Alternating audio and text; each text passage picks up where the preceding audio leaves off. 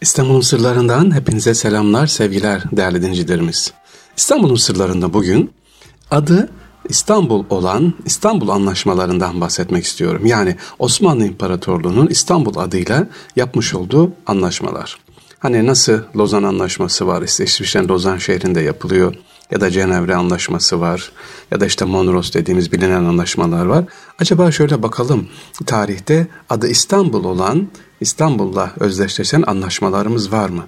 İstanbul fethedildikten sonra e, sevgili ilk olarak Floransa yani İtalya'nın şehri Floransa o zamanki tabi devletiyle yapılan anlaşmayla başlıyoruz. 1455-56'dan itibaren yavaş yavaş e, Fransa ile yapmışız, İtalya ile yapmışız daha sonra diğer e, o zaman devletlerle yapmışız ama bilinen en önemli anlaşma İstanbul Anlaşması ilk defa 1533 ile başlıyor. Kutsal Roma Cermen İmparatorluğu ki bu çok önemli.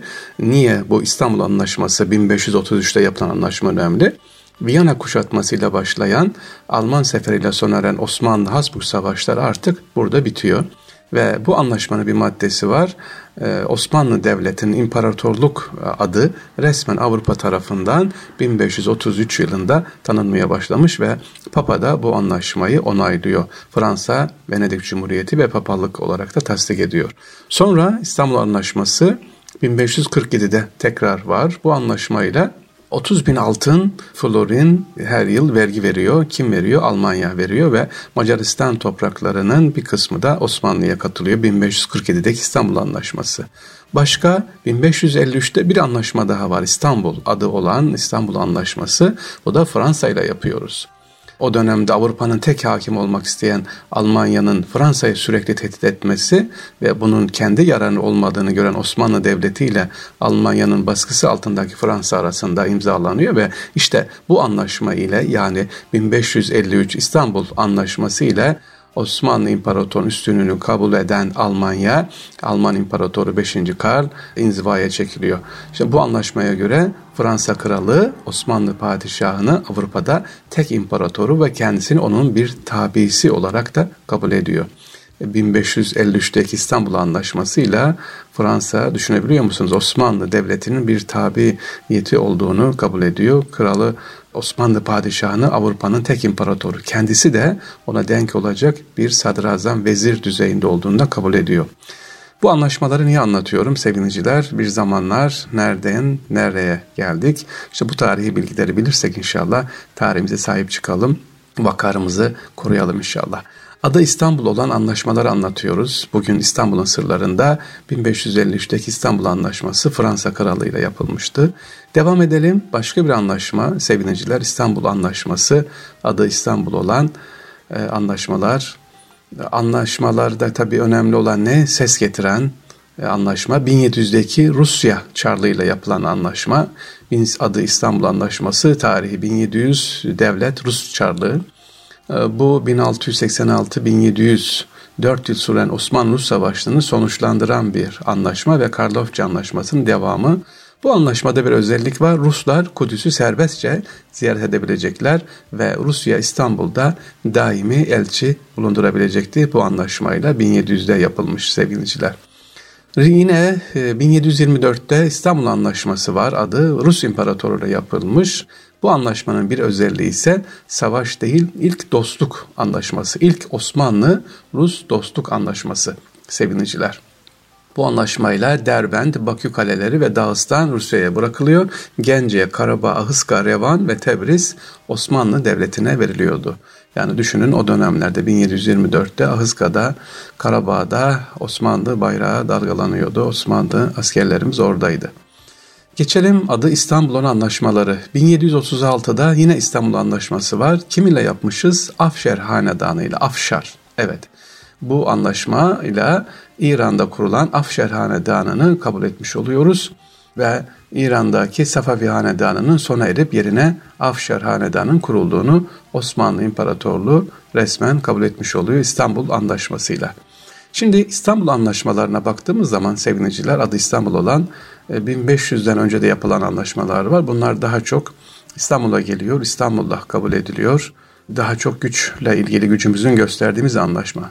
1500'den 1600'den sonra yapılan anlaşmalar ise bir kısmı dostluk anlaşmaları, bir kısmı ise savaştan sonra yenilgiyi artık kabul ettiğimiz anlaşmalar, İstanbul anlaşmaları.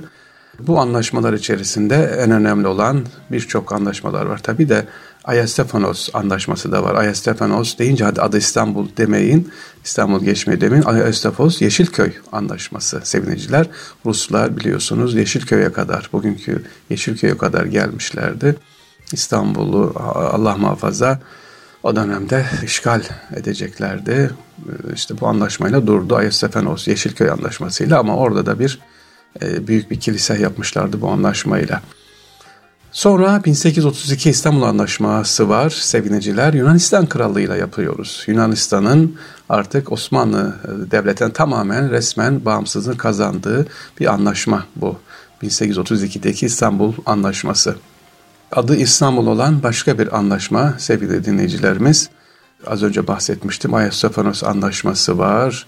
1878'de Rus İmparatoru ile yapılan bir anlaşma. Sonra İstanbul Anlaşması İngiltere ile var. 1885'te yapmışız. Osmanlı İmparatoru İngiltere arasında Mısır konusunda imzalanıyor. İngiltere ve Mısır'daki nüfuzlarını artırmak için çekişme halindeydiler.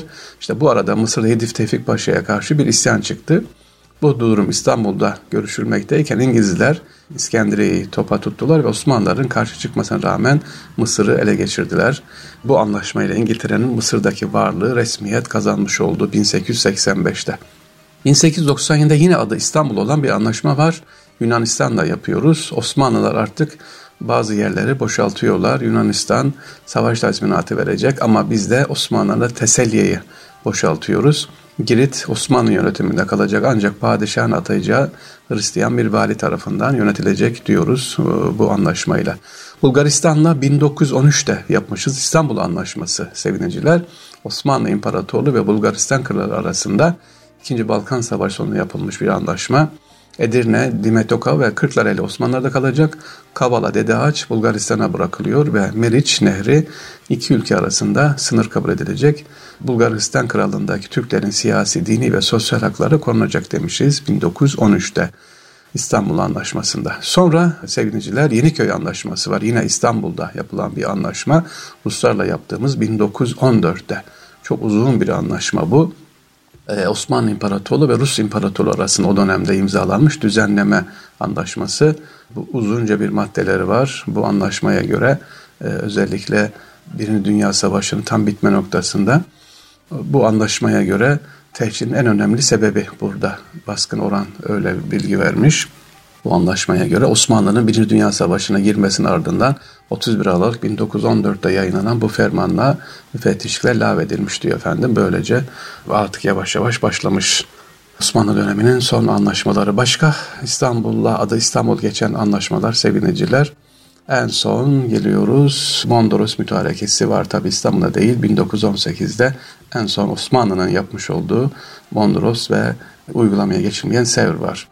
İstanbul anlaşmalarından bahsettik. Adı İstanbul geçen sevineciler. Amacımız neydi? İstanbul'da yapılan anlaşmalar. Bir kısmı anlaşmaların o dönemin güçlü olduğumuzu gösteriyoruz. Buraya geliyor, burada imzalanıyor.